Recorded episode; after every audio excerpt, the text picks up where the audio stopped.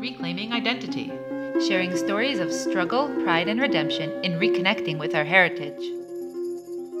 Hi, I'm Drora. And I'm Dahlia, and we're bringing you Reclaiming Identity as part of the ASF Institute of Jewish Experience. Do you feel a part of the Jewish story?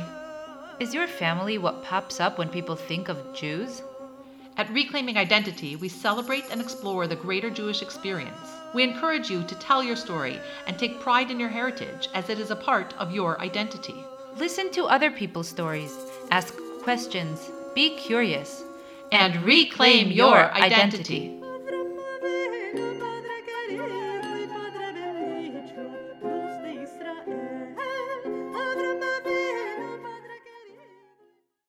Welcome, everyone, and thank you for joining us at the American Sephardi Federation Institute of Jewish Experience. Now you have to tell me how to pronounce your name. Sharona Doran, yes. Zuri. Okay, just making sure.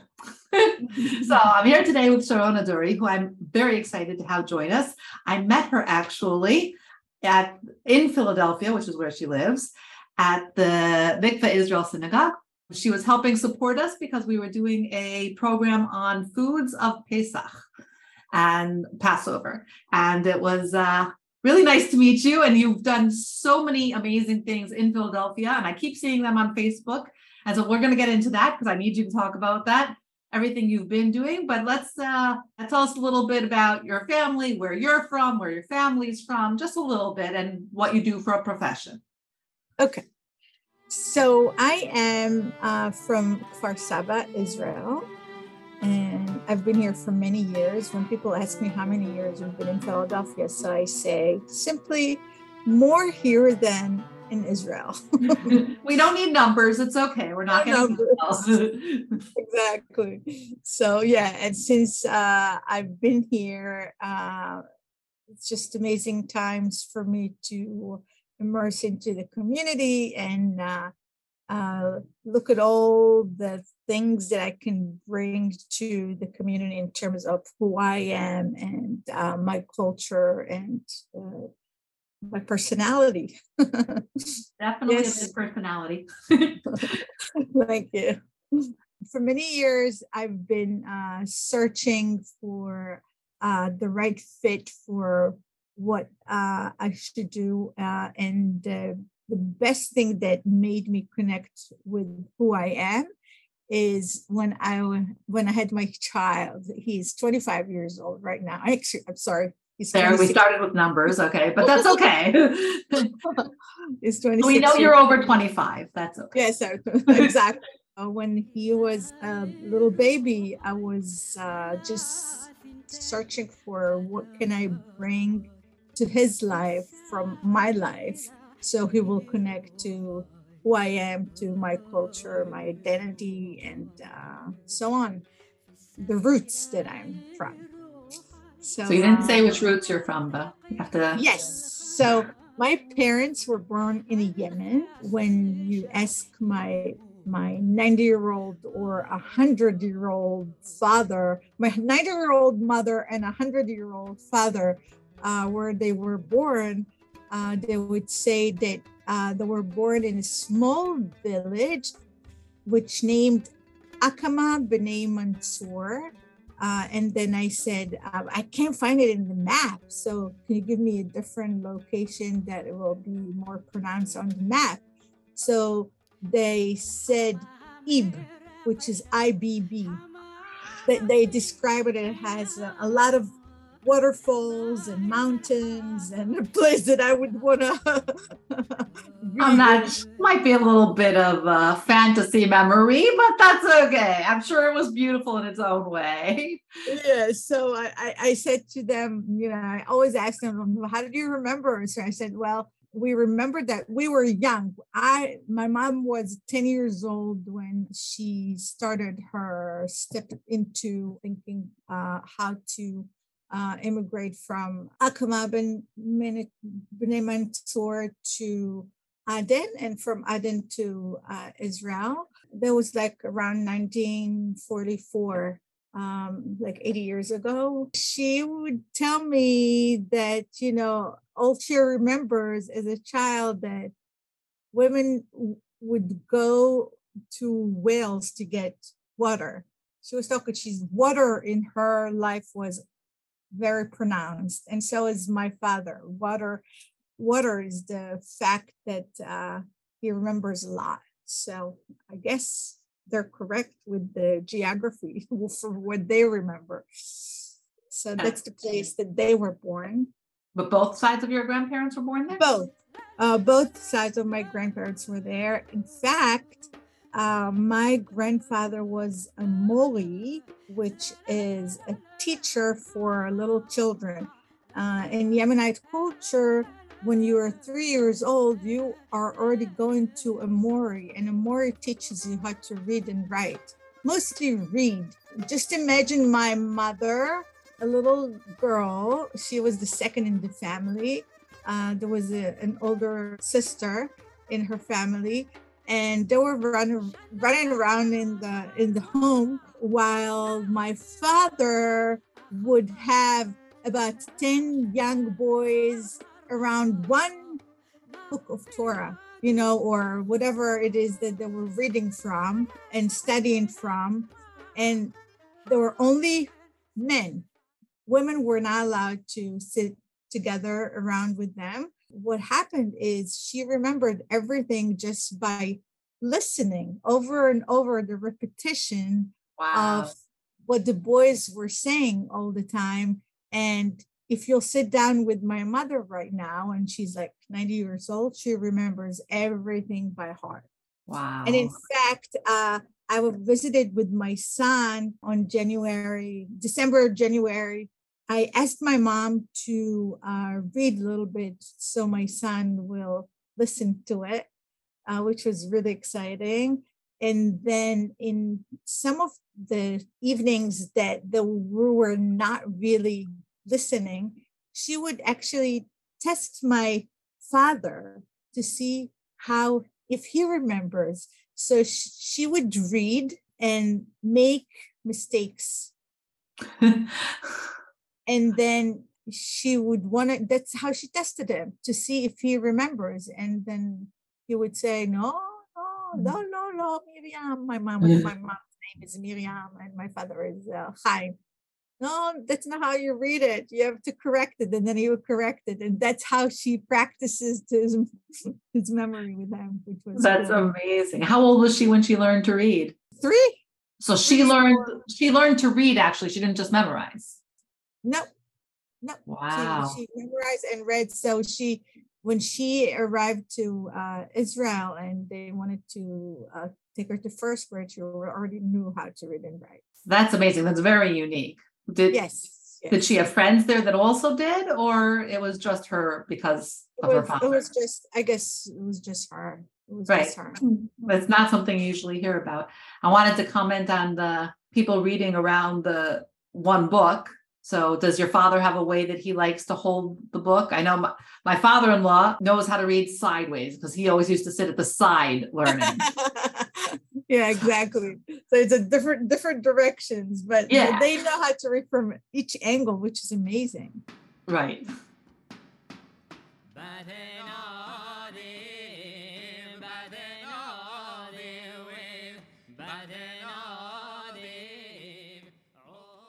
And do you know how to read Yemeni, Sarah? No, but my brother does. My my grandfather that taught my father is the one that taught my brother. So which was very cool. And and this grandfather, his name is Shimon, was when I was 10, he died. And mm. uh, through my first 10 years, he's the one that I remember him during holidays, uh, he would take breaks and walk home because he had diabetes and he couldn't really stay through the whole time in uh, for for the tefillah. So I would walk with him during holidays or Shabbat back home, which was very cool. That's a great memory for me to be with him and uh, listen to stories. And I remember him walking with the, his hands like in the back and he was very short, like a little Japanese yeah. man. I don't know why it looked like a Japanese man. He would walk uh, with me and tell me stories, and it would be very, very special. Did he tell you more Torah stories or stories of his childhood? Stories of his child or, tor- or stories of how it is a mitzvah to know Israel. So walking to each place it was a mitzvah. So he walked a lot from place to place. Oh wow, to get more mitzvot. That makes sense. Yeah. Uh-huh. So really, if you think about it, teaching is in your blood. So being a teacher today just makes sense. Your continuation in that too. Yeah, it's it's uh so my father that's what he did and my mother m- my grandmother was uh, singing during uh, chatunot in the china and she was also during uh, the shiva she used to talk about the deceased in a, in a single way. I don't know if you've ever heard of that. She will mention the name his name uh, the deceased name and talk about his life with a tune which was amazing. I never i never really read about it but i saw that uh, in the fact that she was uh, doing it during shiva وحرق واحرج منه ومن وباء. وقول يا ما أرقلها هي غارتها الله during Shiva, that's my big memory. I, I have two huge memories from childhood because the neighborhood that I lived in, Kfar Saba, which was Mizrahi Aleph, Mizrahi Bet, Mizrahi Gimel, they brought all the Yemenite people to this uh, location in Kfar Saba. But this was not the first place that uh, my mother arrived to. My mother arrived uh, from Aden they brought her and all the people that came on the boat uh, to Binyamina, to Oh. Binyamina. Oh and wow. they stayed there for a while and then they moved to Kalkul. And from there, they moved to Tel Aviv. And then my father went directly to, uh, he, he left all his family in Israel and he came with young men um, when there were, uh, I, I guess, late teens to 20th and they stayed in one huge house bunch of them and so they came to Magdiel Ramatayim. The story with my mother and father is because they knew each other since they were so little that my father always said, when you were when you'll be older, I will look for you. Now you're too young, but when you'll be old enough for me to ask your dad to marry, I will marry you. No way. And How old were they when they married, actually? Uh, so my mother was 18 and then my Oh, father okay. so uh but he was searching for her because they didn't come at the same time from Yemen and just think there was no Facebook there were no phones and things like that Yeah. so uh he was searching from word of mouth like when is this village coming from? Did they come already? Where did they go to? And all those things. So until he found her. And then he came and he proposed and they got married. And and and so he lived in Magdiel and my my mom lived in Tel Aviv but my my old my oldest aunt which my sister my mother's oldest sibling lived when she was married in Kfar Saba and my grandfather missed her a lot so he left the house in Tel Aviv and he went to Kfar Saba to live in a tent because he missed her so much. Oh my Wow. goodness. And then and then the siblings all were asking, you know, they were little, so they were like now they're why did you left? Yeah. Why did, why did you leave uh, Tel Aviv? It was the best place. And this every time that I go to Israel, the first thing my mom is asking me is go to the beach where she was as a child in Tel Aviv. She still has those great memories. Oh, Uh-oh. great memories. Yes. Mhm. So let me ask a little bit about you said you grew up in Kfar Saba. Was your community mostly Yemenite or mostly Jews of Arab lands or mostly mixed or They're all Yemenite, absolutely all Yemenite. So, so there were about five synagogues in one neighborhood or for two neighborhoods, and they were choosing where to go according to the the tonality of the reading, the Torah reading within the Yemenite culture. Yeah, exactly. So uh, that was interesting. And women, of course, they were welcome there, but they had uh, a place in the Azara, which is a divided place just for women to stay and listen to the uh, Torah reading but it was not really customary custom to uh, go to the synagogue. I, I, just remember as a child, my father would come after the synagogue to Shabbat breakfast, and while everything would be ready, and then we'll connect with all the family and sit and have cubana. Cubana is is is a, a doughy uh, pastry that uh, rises and looks like a huge bread that is really tasty, so good. You bake it through the night. My mom would the, the way she would uh, put it in the in the uh, cubana pot.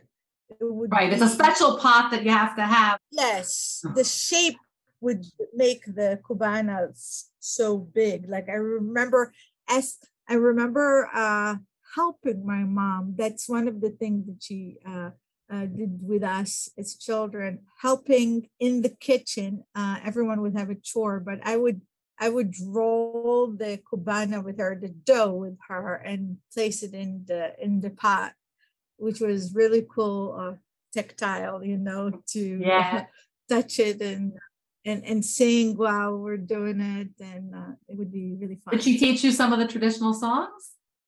uh, all the time. The every, I mean, this morning I spoke to her and she said, "You're starting to teach this year, so uh, tell me what song you want to listen to, and and I will sing it to you."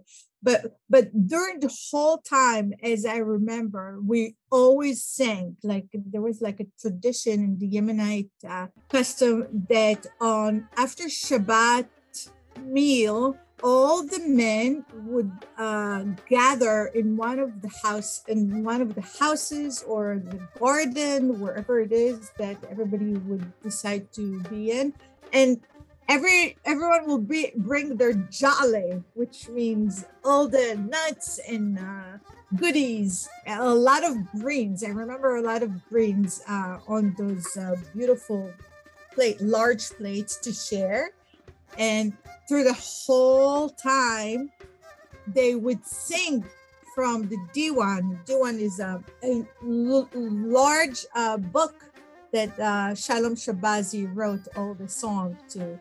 Uh, He's the main one, but there are others too. He's yeah, that's the one that uh, my father handed to me and wrote in memory. You know. Oh wow! That I have in my uh, one of the uh, shelves here. Do you show it to your kids ever? Yeah, I showed it to my son. I have one son. Oh, one son. Sorry. Does he help you? Do you make cubana also? No, I don't. I actually I never I never um, made it by myself. Wow. oh, you have to. You have to.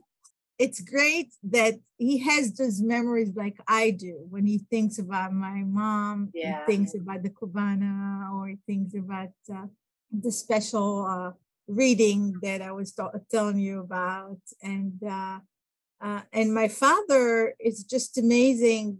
I can believe he's hundred years old. I, I mean, uh, I'm just like every day that I'm, uh, I, feel so grateful to have him. But um, on January when we visited, it was kind of like a farewell for my father because we didn't know when the next time we we're going to see him. So hopefully he will be there with us when we'll visit next time. Yeah, I hope so. And it sounds like you're still able to talk to him. I mean, that's a real blessing that you can continue to have these conversations and your son can also. I mean, so let's go back again because we're going back and forth, but that's good. When is the first time you were really exposed to other Jews other than Yemenites? the difference between my brother, my my sisters, my brother and I was that my sister went to religious school, elementary school, and my brother, when he was in elementary school, he my my parents already sent him to non-religious school which uh, provided, I don't know what the difference was, but it was just naturally because not it was not religious, so had different cultures. I don't know why. Oh, it had it had mixed. You're saying so it was Yeah, Ashkenazi. Moroccan, whatever. Yes, exactly. So so I was always immersed with different cultures from school.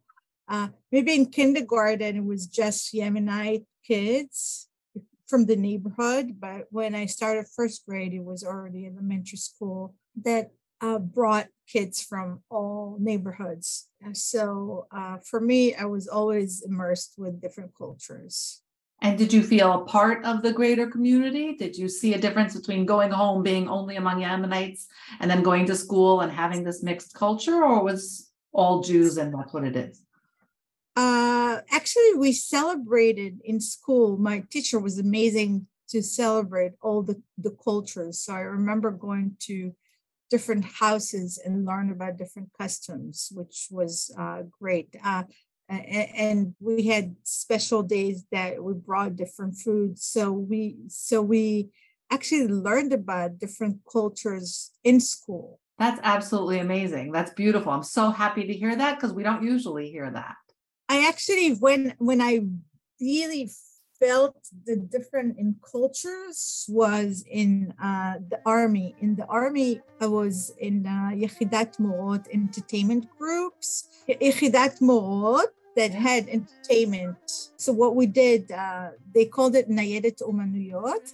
And so uh, in the morning, we would write plays and then go to uh, various uh, communities in the in the southern part of Israel, like Netivot, Sderot, all those kibbutzim and yeshuvim, and uh, Which are right now the ones that are called uh, Otef the ones surrounding Gaza, all those Exactly. over there. which has a big connection to Philadelphia, Philadelphia because they're the sister city with the Shutfut Alpayim in uh, Philadelphia. So Netivot, Sdot Negev, all those Ofakim, all those places. Oh wow, you're tying it all together. Your life just comes together.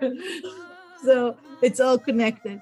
So so we did that in the morning and then at night we sang to soldiers. But this is when I actually was immersed with the Moroccan and Tunisians and all the North African communities that were welcoming us with amazing hosts and uh, it was a celebration every time that we went there in, terms of like the, the singing and, and the and the and the food and it was just like a whole big party. But there were for some reason they wanted to be their own like tunisian wanted to be come to us to our and we wanted to uh, bring them all together in one spot and they just wanted to be in their own village without uh, I don't know why. Wow.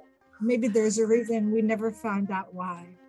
Everybody is a, nervous about the other, right? We know that he's different than me. Hey, you have it in Ashkenazi cultures too. You have Hungarians that won't talk to the Czechs and the uh, Polish that aren't there, and you have the you even have in, in Yemenite culture, right? You have the Dardaim, which are Yes. an- not anti Kabbalah, but not accepting Kabbalah, and you have the Shamim that are into Kabbalah. So Yes, it's interesting how Jews are all uh, from different places, but but we're all Jews. Like and you felt that in the army within your unit. not with my unit, but where we would go to perform. So in your unit, were you just In one of the in my unit, it would be a melting pot. We had two apartments to share. And we were actually all from different, like we were three Yemenites and the rest were like uh, Ashkenazi and Moroccan. It's amazing how we all came together. It is. This is a beautiful story. I love this. Yeah. this is something that we all want to get to. So hearing this, I think really puts things in perspectives. Often times we hear, you know, how they had to fight to get to finish their high school and they had to, and you're giving a beautiful picture here. So I'm very excited to hear how it can actually work. And you took some of that with you when you went to, I don't know how long, oh, you said you don't want to say how long ago you went to Philadelphia, but you've been there for a while. And uh, you really, even just the synagogue that we were at is such a mix of people. Tell us a little bit about what you do there and why. When I was uh, a young mom, I was thinking about my child and how I would bring him uh, the culture that I celebrated all the time. And so uh, it wasn't anywhere that I can I could I could have connected him to. So I just founded an organization by name Philly Israel and Philly Israel brought the Israeli culture to Philadelphia. So, so Philly Israel was uh, an organization that I founded, um, and uh, the purpose was to connect my son to the Israeli culture, the Hebrew language, and so on. And so I was searching for community members that will come along with the idea and. Uh, uh, it was a, a, wonderful celebration to see people that uh, like-minded uh, were searching to connect their children to the Hebrew and Israeli culture, and was a win-win for everyone. So um, we did many great things like bring uh, Israeli culture uh, shows uh, and plays and lectures, activities for children. And so we did it for many, many years. And then we had other opportunities to bring different Israeli uh, organizations that came here and had more funding. And we shared our uh, values and everything that we had with them. And uh, we created a larger organization. If you're familiar with the IAC, the Israeli Council that came here and uh, doing amazing work right now. And so I continue with whatever I do, but more of a like productions way, uh, uh, bringing, uh, continue to do what I do, but more on my way of uh, uh, connecting to the community and uh, bringing Israeli culture in a different way if you understand what I mean. yeah, no, and one of the things I love when I see it on Facebook is that when you say Israeli culture, you really mean across the spectrum.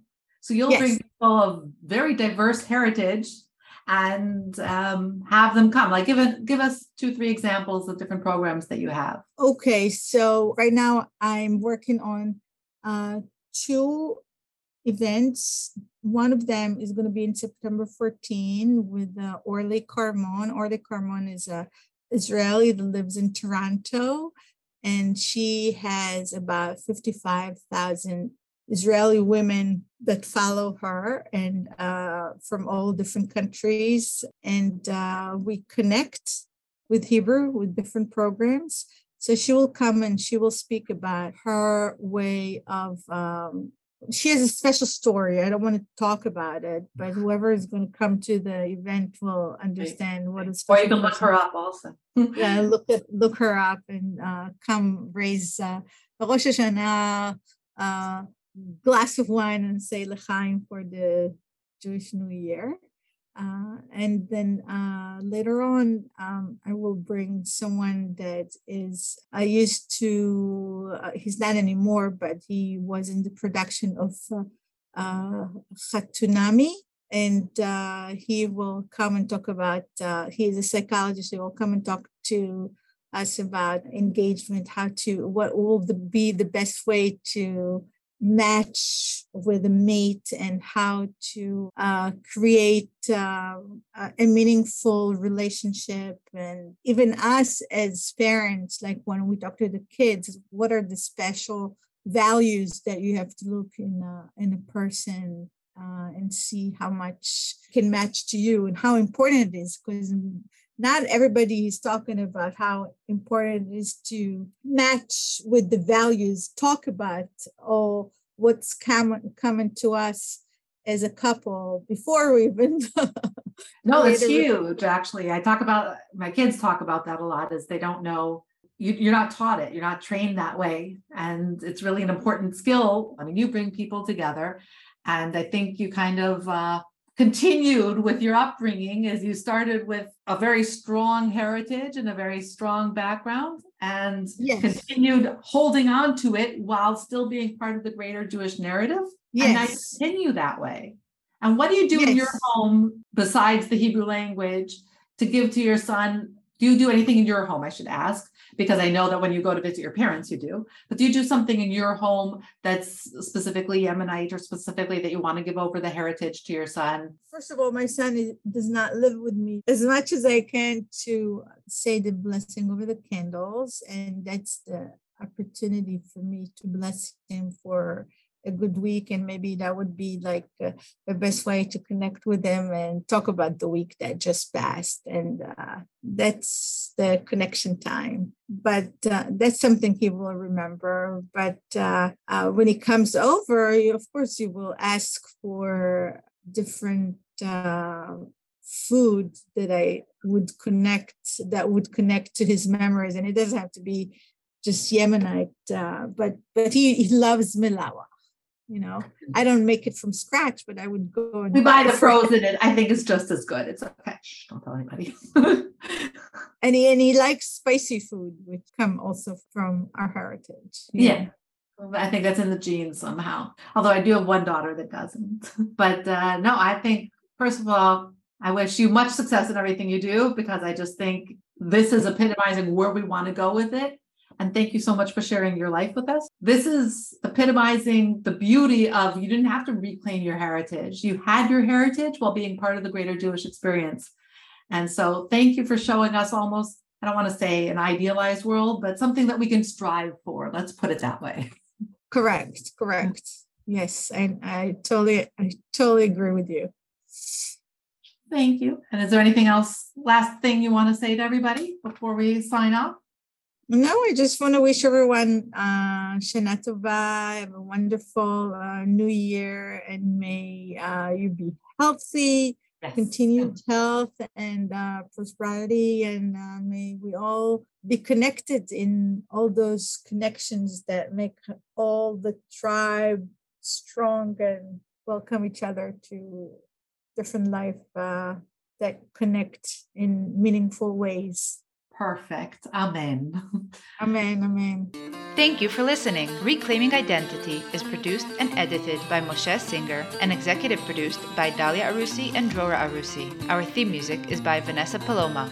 Be sure to check her out on Spotify. Be a part of the reclamation. Subscribe to the Reclaiming Identity podcast on our website, instituteofjewishexperience.org, on our Facebook page, Spotify, or Apple Music. Follow our programs on our website and the Institute of Jewish Experience channel on YouTube. And please help support these and other ASF Institute of Jewish Experience efforts by donating today.